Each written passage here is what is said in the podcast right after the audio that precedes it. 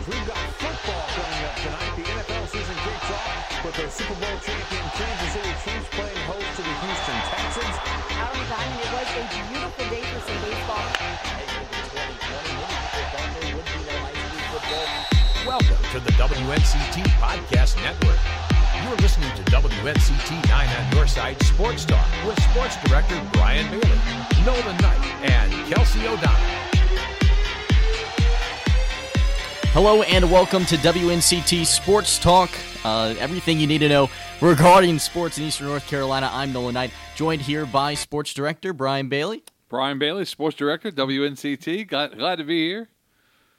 Hey guys, and this is Kelsey O'Donnell, a sports digital sports reporter with WNCT as well. And we got a special guest as well, our news director, Bernie Ritter. Bernie, welcome to the show. Thank you, thank you. I think it's a smart move to have me on the show. and this was my idea. Our jobs are safe for now. Exactly. There we go. all right, let's go ahead and get started. Uh, probably talking about the most important things to uh, all of our listeners in Eastern North Carolina. The East Carolina game this past Saturday versus UCF. Pirates fall to the Knights 51 28. Probably not the start to the season that Pirate hopeful were looking for, but, you know, UCF probably the best team in the American. What else could you have expected? Well, I think when you look at the game, they really understood the fact that this probably is the best team they'll see all season long. So, you know, with that said, the, the three fumbles in the first quarter really hurt their cause because they drove right down the field in that first possession, scored the touchdown. They go up seven zip. And, you know, in a normal year, the crowd would have been rocking and, you know, everybody's fired up. In this COVID 19 season, it was very quiet still. Uh, UCF came back down. And, you know, when the Pirates got the ball back, they were driving again and they fumbled. And, and in fact, they had three fumbles in that first quarter. And the defense really rose to the occasion for the most part. But later on in the second quarter and in the third quarter, I think it took its toll. Uh, I think that was the difference in the ball game. And UCF is loaded. They've got all kinds of offensive weapons. And uh, as we said, I don't think you'll see the same type of offense this week in Georgia State that we saw in UCF. But uh, Georgia State's a good football team, though.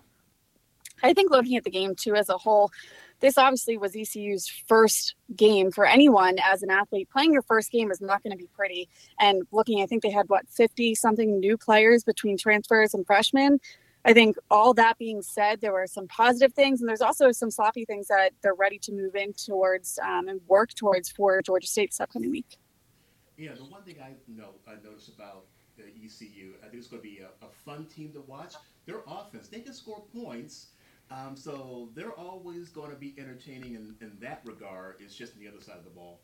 Yeah, UCF, one of the fastest teams as well. They were getting up to the line of scrimmage, I think, faster than any team uh, I've ever seen play in person. Looking forward to this upcoming Saturday, though. The Pirates will go on the road to take on Georgia State. The Pirates have not been very good recently uh, on their road opener over the past few seasons, as they also open as underdogs as well. One point underdogs to Georgia State uh, this upcoming Saturday. Yeah, and you look at this football game. Georgia State played against Louisiana. Louisiana was ranked 19th a couple of weeks ago, and Georgia State had them beat, and then also the game in overtime. So they had a chance in that game. Uh, they were supposed to play at Charlotte this past week, and they had some COVID uh, positive tests on Friday of that week that turned out not to be positive. Yeah, that's going to be. That's got to be frustrating. Uh, so they, they couldn't play the football games. You know, they're chomping at the bit to get back at it. And uh, in this crazy, crazy season, you have to kind of expect the unexpected. But I, I think you're going to see an athletic team. They have an athletic quarterback, a really good running back. Uh, and it's going to take a, a, great defensive effort. You know, the Pirates have a lot of young kids on defense, a lot of young defensive linemen. They played a lot of folks too, but it's going to be a, a test, and it's going to be a close game, I think. Well, that being said, too, when you go on the road, it's a lot of the, a lot of the times being the fans that make it more intimidating. Is it even really going to feel like a road game for them? Even though, yes, you're not in your home, you're not here in Greenville and Dowdy Ficklen Stadium, but there are no fans to have that intimidation factor down there in Georgia State. And I know Holton Ahlers had said after this game, he was like, "We're locked in. Fans are not. They're ready to do what they need to do on that field." So it should be interesting to see how they react to a road game when it doesn't necessarily have that feel in a sense same thing, you know, I was kind of wondering too, like, is there any type of thing about a home or road advantage now? Yeah. In, in any of this that you're seeing? Mm-hmm. You know? Yeah, and one of the hard problems too when you go on the road right now in this COVID nineteen era is that that you go and you're used to having meetings, you know, team meetings, team meals, and now you have to separate everybody. And it's really some of these hotels that they go to. Obviously, it's hard to find that much room to spread everybody out and be able to do something like that. So uh, I think that's one of the complications. Uh, Coach Houston was telling me earlier this week he's got a bunch of guys on that team that have never flown in a plane before. So think about. How about that? Yeah. Think about your first plane ride. Uh-huh. I mean, how how scary that it actually is. And he's got a bunch of guys that have never flown before. So Pirates go down to Georgia this upcoming Saturday to take on Georgia State. I do think it's a, an important game for East Carolina to kind of get some confidence under their belt after a you know disappointing season last year. Houston now has a couple of more of his guys in the system. I, think that is an important game for East Carolina. Get some momentum to look forward to the rest of the schedule when they take on South Florida in a couple of weeks, and Navy, of course, uh, later on as well back here at Dowdy Ficklen Stadium. Let's move on to the ACC. We'll start things out with Duke. They have started their season now 0 3 after losing to UVA this past Saturday, and this week face off against the Virginia Tech team who beat NC State on Saturday night on prime time on the ACC network. You know, when you think of David Cutcliffe teams, I mean, they're really well coached and usually pretty good. And, and I think that, that they just, you know, they haven't played well in, in, in stretches where they needed to to win the game. Obviously, they had Notre Dame early, and uh, I watched the end of the Virginia game. Virginia was down in that game in the third quarter, and the Cavaliers came back and rallied to win the game. So I think Duke's going to win some football games, but they've gotten themselves in a in a deep hole. And beating Virginia Tech's not going to be easy, that's for sure, because Virginia Tech looked really good against the Hokies. I mean, against the uh, the Wolfpack of Virginia uh, of State. So it was it was one of those things that that you, you really don't you know having not seen the teams, not seen scrimmages, not talked you know the coaches like we usually do. I mean, it's kind of hard to tell which teams are you know are, are contenders and which teams are Mm, yeah, pretenders. But, exactly. yeah, That's how the ACC is every year, though. It, it seems is, like. You're right, except for Clemson. yeah. I'm excited to. Uh, obviously, I'm partial to the Hokies, but I'm excited to see how they do match up to Duke. Um, having been, I mean, Virginia Tech played with multiple quarterbacks this past weekend, so it will- will be an interesting game just to see how they play out everything. They have shown they have some depth. Obviously, it's only one game into the season, but um, just to see how everything plays out um, from a starting standpoint. And Tech had what 24 players out with COVID Yeah, uh, Yeah. situational problems. O- over 24, four coaches were out of that as well, including their starting quarterback. Uh, and they played their third string for a while as well. Yeah. Quincy- uh, And he did well. he did and, and you know, when you hear 24 players, that doesn't mean 24 positive cases. With contact tracing and everything, they you know anybody that's been around anybody all of a sudden is in quarantine. Yeah, So a tough first matchup for Duke for sure. UNC, they haven't played in three weeks, I think it is now. it's been a while. It's been a while since uh, the Tar Heels took the field, but they will take the field this upcoming Saturday to take on Boston College, ranked 12th in the nation. Some voters had them in the top 10 as well. So a lot of expectations talking about contenders and pretenders. I think we'll learn a lot about tar- uh, the Tar Heels this coming Saturday. Yeah, and and when you think about North Carolina football and what they've been able to do with Mack Brown coming back for for a second term, I mean, you know, he turned he had him playing really really top ten type football when he left for Texas years ago, and now he's got him back in the same situation. So uh, that that'll be interesting to see how Carolina, Virginia Tech, Clemson, the upper echelon of the ACC. Moving out into the NFL, the Carolina Panthers finally break a losing streak. They had lost 10 games in a row That's a dating back to 2019. They brought in a new head coach Matt Rhule out of Baylor over the offseason, started their season 0 2, but finally uh, managed their first win of the season against rookie quarterback Justin Herbert and the Los Angeles Chargers this past week. Yeah, and you look at that game. I mean, it was one of those games that the Panthers just kind of willed themselves to the victory. I mean, it wasn't a, a beautiful game by any sense of the imagination. And I still say, if the Chargers had pulled off that last play, they'd have won the game. that was that was that was set up. It was there. And I mean, as soon as they, he ran across him, I said, "He's that's the hook and ladder. It's coming." And you know they just didn't execute it. But I, I think if they if they'd executed that play, that would have been a touchdown, and that losing streak would have been eleven. But as it is, it snapped at ten, and the Panthers uh, they got the Cardinals at home in Charlotte this weekend. That's going to be tough too. With Kyler Murray, he's he's playing very well. He's definitely lighting the league on fire. Been fun to watch. And, you know, also the Cardinals are probably a bit, a bit upset they lost to my Lions um, no, no, last week. So How'd that happen? I'm, I'm still trying to figure out that, that out, basically. Uh, fast forwarding now, change. Let's change gears a little bit and focus on some baseball because now the playoffs have begun in the MLB, and it looks different than it's ever looked before. Not just because there's no one in the stands, but the format's a little different this year, the right? format, yeah. With I've never been a fan of the wild card one game deal. I've never liked that. I think it should be two out of three in that round. This year, with 16 teams making the playoffs and everybody's playing the best two out of three, I think the divisional champs should have gotten, or at least the top two, you know, teams in each league gotten a bye. Something should have been done because if you, even though it's only 60 games that they played, still you, you were able to do something. You were able to win, your, you know, your division. And now two out of three, you can lose two games quickly. I mean, it, it doesn't take a lot. No, not at all. Um, you know, it's kind of an odd baseball season. That you know, you're used to seeing you know these nice pennant races and playoffs. Now you have like 16 teams, is it? Yeah, Mhm. 16. And you're right. So you go through the whole entire season and you have a good season, and you can still be knocked out. Right, two bad games and you're done. Uh, just not the way um, I, I, you know, I would want a baseball season to end. 2020 has been so weird, and and there's all these anomalies of new things that are happening. You know, this was an experiment, I guess you could say, by the MLB.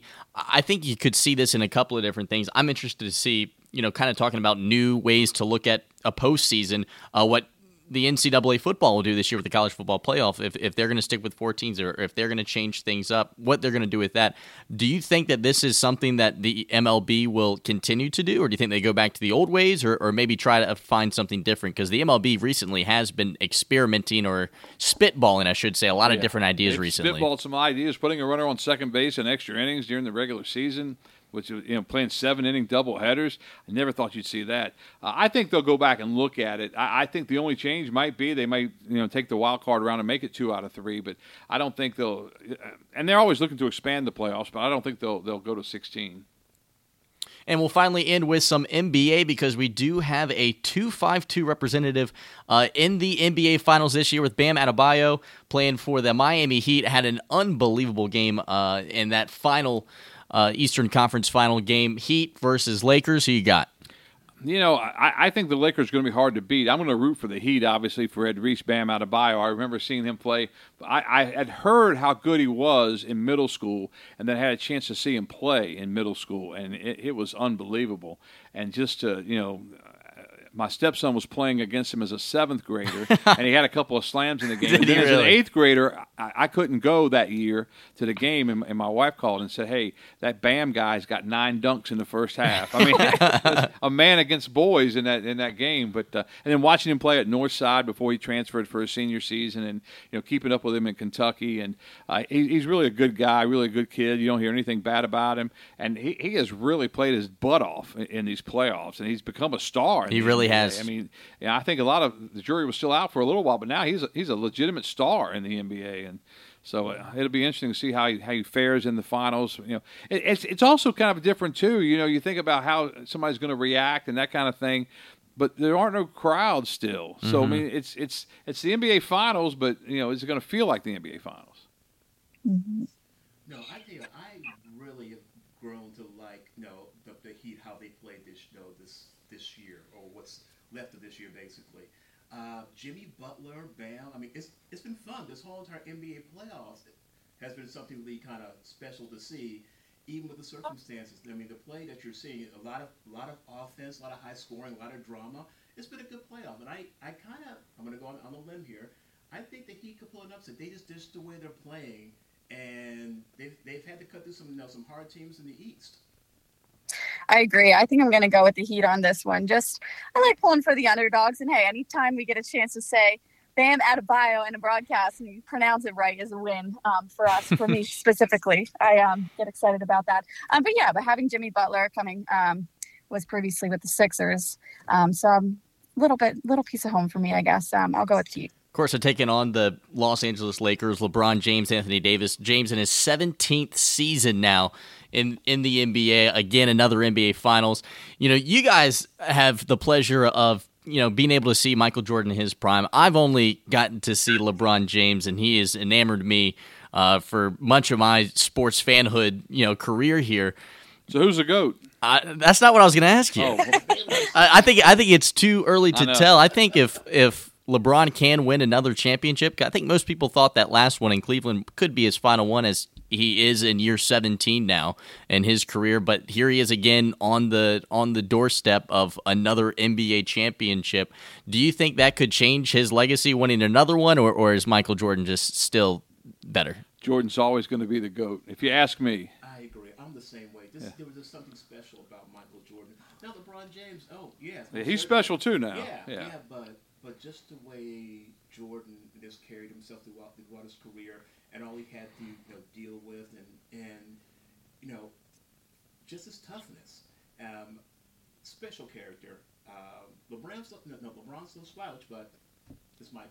Yeah, and, and, you know, you look at what Jordan did with the Bulls, the mm-hmm. team that drafted him, and what he did, you know, in, in, getting that team. You know, Scottie Pippen helped out a whole, whole lot, but he didn't, you know, become a free agent and go to another team and get a couple of his buddies that are outstanding players like Dwyane Wade and, and Chris Bosh and you know, doing something like that. So I've always respected that part of it as well a lot of talent on that Lakers team uh, this year for for sure. Looking forward to getting that started. But I think that'll wrap up uh, week two here of the WNCT Sports Talk. Uh, final thoughts from everybody. You know what today is?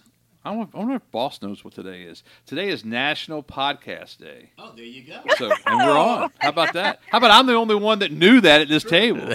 I, I, was setting that up for you. Oh, were you? Yeah, of course. Yeah. So yeah, enjoyed it. It's always fun to talk sports and to talk. You know, one of the greatest parts about this job for 36 years for me has been, you know, we get a chance to do so much locally that's that we're interested in. We, we love it. It, it. We're into it, and then you get a chance to keep an eye on the national stuff. So it's a it's a good time of year. Thank God we got sports back. You know, and, hey, and thanks for um, having having me on. You know, yeah. it's a smart thing to do to have the boss on. and just so the folks know, yeah, I'm no. Well, Bailey was here before me, but yes, I'm the one responsible for for you know Kelsey and Nolan here. So that's true. emails my way either way. Did you hear him say something about the raise for the sports department, Kelsey? Did you hear yes, that? Yes, yes. I thought I heard that. So there you go. Kelsey. I, I agree with everything. Put my two cents in. I'm just excited to keep learning, keep growing with all these sports. Um, still learning so much in the broadcast industry and being able to broadcast a, on the po- podcast platform um, is exciting. It's all new. So I'm happy to be here.